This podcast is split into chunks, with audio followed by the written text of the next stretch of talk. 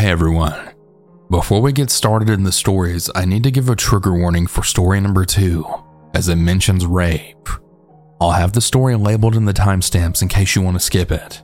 All that being said, let's go ahead and get started.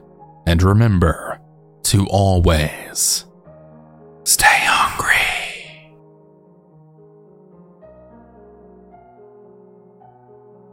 The story took place during the last school year. During the fall semester, I turned 21. Of course, being American, this meant that I could now legally buy alcohol. When I got home for Thanksgiving break, I celebrated with my friends that I hadn't seen while I was at college. I live in a beach town. My living situation is a bit hard to explain, but I don't live with my parents. I had a few friends over one of the first days we were all back, where we're all enjoying ourselves, drinking, and just really enjoying each other's company. As the night went on, people had slowly headed out, heading home with the designated driver, of course. Eventually, it was just me and my friend Corbin left. It was around 1 in the morning at this point. Corbin and I have a ritual of taking late night beach walks. It's not too difficult to get there from my house. You basically just have to cross the highway once you get out of my neighborhood. The highway is fairly well lit, but my neighborhood is not. There's no streetlights at all. It didn't take us very long to get down to the beach. There's something really special about being on the beach late at night. It's so surreal, especially during the fall like we were. There's no one else out there. The wind is blowing a bit, and you can hardly see anything. You can hear the cold waves crashing against the shore, only imagining what could be out there. Anyways, the access we walked down to is pretty close to a pier that has a few lights that stay on overnight, so there was some light besides the moon. We sat down on the sand shooting the ship for a bit, with the liquor gradually wearing off. Over the summer, it's not uncommon to see other people on the beach late at night. Usually, it's just teenage tourists who are out past their bedtime just messing around. And occasionally, there's some night fishermen or things of that nature. Over the fall and winter, it's completely different. There's almost never anyone else down there but me and Corbin. At first, we thought we were alone like we normally are. As the liquor continued to wear off, I noticed a figure out of the corner of my eye standing about a hundred yards down the beach. I tried to ignore it until Corbin asked me if I saw it too. I told him I did, and we both tried to turn and figure out what we were seeing. It was hard to tell from where we were, as the lights from the pier were to the left of us and the figure was to our right. We both just tried to ignore it and just keep talking. But in the back of our minds, neither one of us could quite keep our attention off the figure. The figure didn't move, and we stayed out there for about another half hour or so. It was about 1:45 now, and I was starting to feel tired and a little creeped out. I told Corbin that I was ready to head back, and he said he couldn't agree more. So we both started heading back.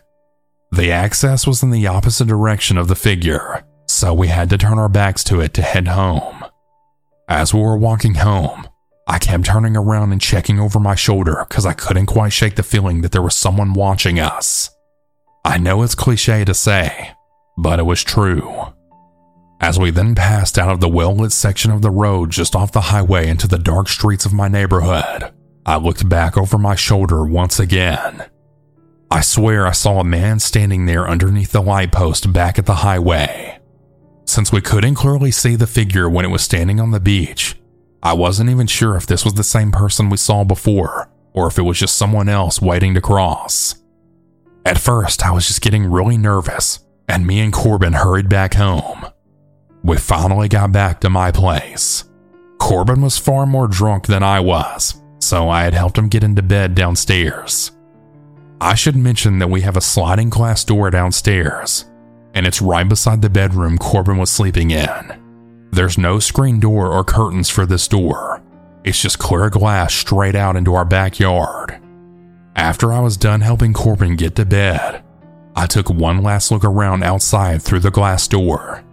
I didn't see anything, but I was still creeped out. I then went upstairs to my room where I got ready for bed. It was about 2 in the morning at this point, and I really couldn't sleep. I was tossing and turning for about 20 minutes before I then heard something coming from downstairs. It sounded like someone rustling the doorknob downstairs. I jumped straight up. Now, I keep a 9mm handgun under my bed, so I threw on a shirt and then grabbed it, then making my way downstairs. I quietly creeped around the corner of the hallway and tiptoed towards the door. I should mention that the sliding glass door was directly behind me now. I walked right up to the door, but I didn't hear anything at all. My heart was pounding so loud I was afraid it was going to jump right out of my chest. I waited for a few seconds, but I didn't hear anything. I slowly backed away from the door before then turning around. Standing at the sliding glass door was a man. He was absolutely terrifying. He stood about six foot three and he was wiry as all hell.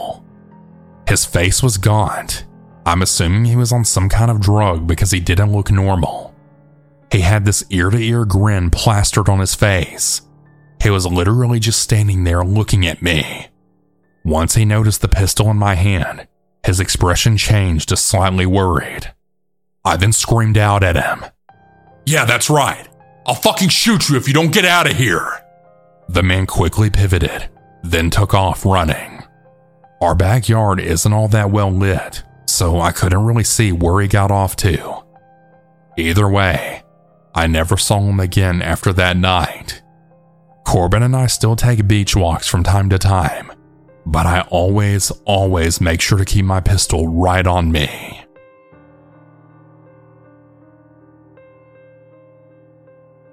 I was an 18 year old female, and I just discovered the world of Yahoo chat rooms. I hung out in one of the local rooms and became well known among the other users. There was a guy in the room who didn't really say much, but had sent me a private message to talk to me. Now, after a few times of him talking to me, he had asked me if I would come spend Thanksgiving break with him in his college dorm. I told him I could do one night, but not more than that, as I had to work. He came to pick me up, and we drove to his college, which was about two hours away. Things were weird from the start. He wasn't as talkative in person, and we spent most of the drive in silence. When we got to his dorm, he immediately tried to make sexual advances. I told him that I was on my period, which was true. He then stopped and he began to play with a little knife. I tried to maintain conversations, but we got nowhere. Eventually, I got tired, and he told me I could sleep on the bed as long as I didn't mind him sharing it with me. I said that was fine and fell asleep. During the night, I woke up to him actually having sex with me. I laid there quietly and pretty much just waited until he was done.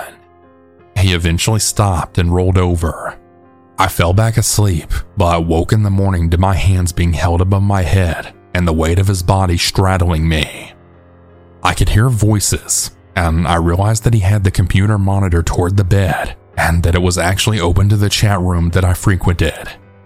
He was typing that he had me in his room using my handle that I had back then. Many of them were saying no that he didn't and asking to talk to me. He was talking creepy about how he had me pinned down. One of the users said she didn't believe him and told him to turn on the microphone. As soon as he did, I then shouted that it was me and that it was true and he was holding me down. His screen then flooded in messages demanding that he stop it and also threatening to call the police. He did eventually let me up, and I was crying, saying that I wanted to go home now. He finally relented and he took me back home, telling me that it was all a joke. Some joke. As you can imagine, I was much more cautious about meeting anyone online after that.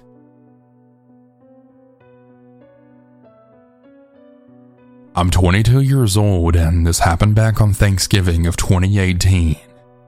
We were planning on visiting my aunt and uncle that day of Thanksgiving. We drove up to her place around 9 a.m. to help her get everything started and ready for Thanksgiving. It was about 9:50 when we had gotten all the food in the oven and crock pots and it began to cook. The food would take at least 5 hours to cook, and the family wouldn't be here till around noon at least. So we decided to just sit and talk for a bit. We were all sitting at the dining room table and just chatting. Just for a quick layout, the dining room was located between the living room and kitchen on the south wall of the house. The living room was on the west wall of the house, which was the front, and the kitchen was on the east wall on the back of the house. There were no windows in the dining room, and the picture window in the living room was just out of sight from where we were sitting. Anyway, we were just sitting there just chatting, and we then heard what sounded like a loud plane engine in the distance. At first, this wasn't too odd since there were a lot of small airports that had Cessnas around here, and plane traffic was pretty common, but it kept getting louder and closer. Then exactly at 10:03 a.m., and when the plane engine sound became more of a roaring sound, the power went out. Then the tornado siren at the town hall across the street fired up. We all got up and did the stupid thing and went to look out the giant picture window in the living room. We look out just in time to see the trees behind the town hall getting uprooted, the roof being torn off the town hall, the township dumpster getting hurled into the road, and the siren falling over. We all realized immediately it was a tornado. We then ran towards the back door, which was in the kitchen, so we could go outside behind the house to the cellar. As we entered the kitchen, we heard the window in the living room then shatter and everything start blowing around, crashing everywhere. We threw open the back door and turned left towards the cellar, which was attached to the back of the house. We threw open the cellar door and then scurry in. As soon as my uncle closed and latched the cellar door, the tornado immediately hit. It sounded like a freight train running overhead, and it only lasted about 50 seconds. As soon as it was over, and once we relaxed a bit, we opened the cellar door, and what we saw was like a war zone. The roof and ceiling was completely gone off the house and laying in pieces in the backyard. Everything inside the house was totally destroyed. The two front walls in the front of the house were bowed inwards about four feet, and our car was pancaked against the front wall of the house, blocking the front door. My uncle's truck was also upside down in the neighbor's backyard. The town hall across the street was very cheaply built when they built it years ago, and it was completely leveled. The siren actually went through the bedroom window on the front of the house like a toothpick through bread. It was a total nightmare.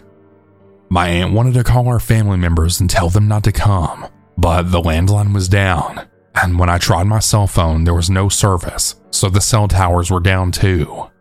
When our family members arrived, they were all horrified by the scene that awaited them.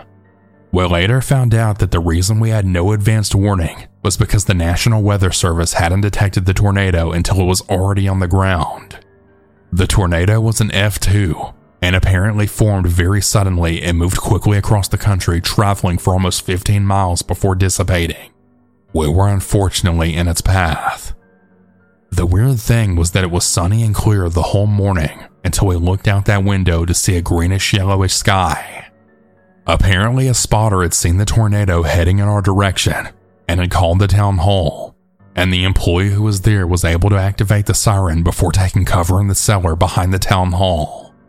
If it hadn't been for that siren, we might not be alive today. Just remember, weather can change very quickly wherever you go and can catch you off guard. So, yeah, that was Thanksgiving 2018, the one that we'll never forget. In the aftermath, my aunt's house was deemed a total loss, and it was eventually demolished, and she had to move to the next town over. A house is replaceable, but our lives aren't. We got very lucky that day. The story is still relatively calm, and I really hope it stays that way. Last week, I got a text from a random number that I didn't recognize asking for my social security number, my address, my gate code, and my neighborhood. This pegged me as weird, but not necessarily scary because I figured it was just a prank or something. I had texted my girlfriend a screenshot of it, and she was stressing about it all week. Maybe she's smarter than me. Anyway, when I didn't respond to the number, I got a text a little bit later from the same number calling me a bitch and nothing else. Clearly, the guy was mad that I wasn't super stupid. Again, I wasn't worried. This morning, though, on Saturday, November 4th, I got a call on my cell phone from a no caller ID. I actually answered it after some consideration, and it was a police officer. He asked if my name was Dan, which I said no, that it's Ben. He said that he got a call from my number saying that I took 11 pills and overdosed the previous night. At this point, my heart was going crazy, and I was thinking a bunch of weird things, trying to find an explanation. He asked for my address, and I was about to leave my house for something, so I told him that. He said that he was already on my street a few doors down, though.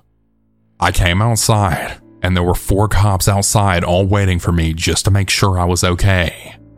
Well, after talking to the main officer, he told me that they were given my street by whoever called on my phone.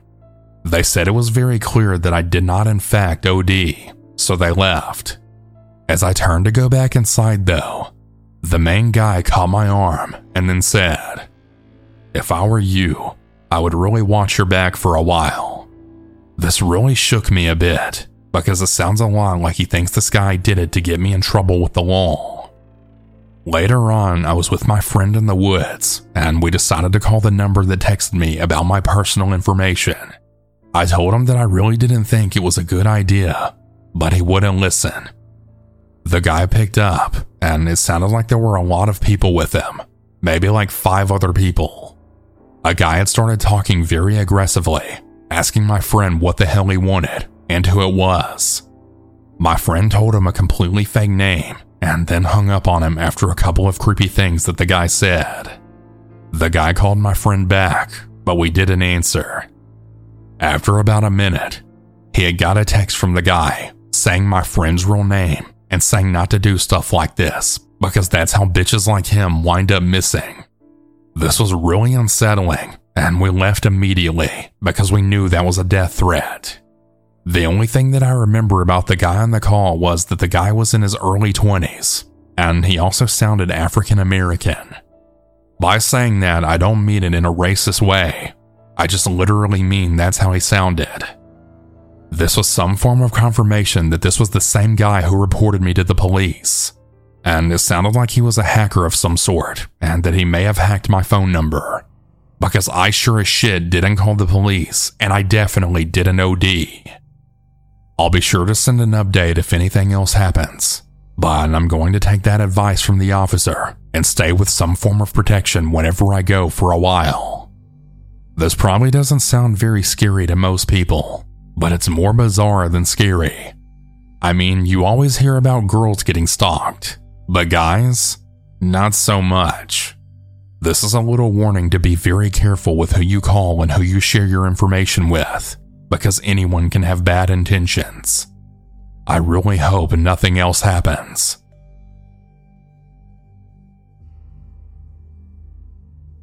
I live in southern Minnesota, and this happened in early November of 2022. I was home one late night just keeping to myself and minding my own business. Then close to 1 in the morning, 12:48 a.m. to be exact, I heard a loud boom then I felt the house shaking. I didn't know what the hell it was at first, so I looked out the window. I saw there was another trailer partially on fire, and there were a few pieces of it on the ground. There was a fucking explosion at the trailer. I then saw a guy who lives a few trailers over go up to the burning trailer. He tried opening the back door, but it was locked. I assumed he was going to go in there to get whoever was in there out of there. Well, then he went through the garage door in front of the house, and sure enough, he got the guy who was living in there out of there. Thankfully, the guy only had burns and nothing more serious. Also, the guy who got him out of there was actually completely unscathed, luckily. Well, just seconds after getting him out of the house, two more explosions went off in that house and actually blew out the garage door. Then, right before first responders arrived, that one trailer was completely engulfed and the fire spread to a trailer next door. Thankfully, the residents in the trailer next door had managed to escape. Residents in several surrounding trailers had to evacuate since the fire was so out of control. Then, when the first responders arrived, they had the fire under control within about an hour, but they were on the scene for an extra two hours just to make sure everything and everyone was alright. The guy that got burned had to be hospitalized for his burns. Those same two trailers have since been torn down, with two new trailers being worked on. I'm just really glad that nobody was injured worse than that or killed. And to the guy who pulled the man out of there before those two explosions erupted, you're very brave for doing that, even though that was extremely dangerous, but you're still a lifesaver. I guess you can say the saying that not all heroes wear capes is there for a reason. Hey everyone, I hope you all enjoyed these stories. If you ever want to submit your own, you can do so at southerncannibal.com. Have a good night, everyone. And remember to always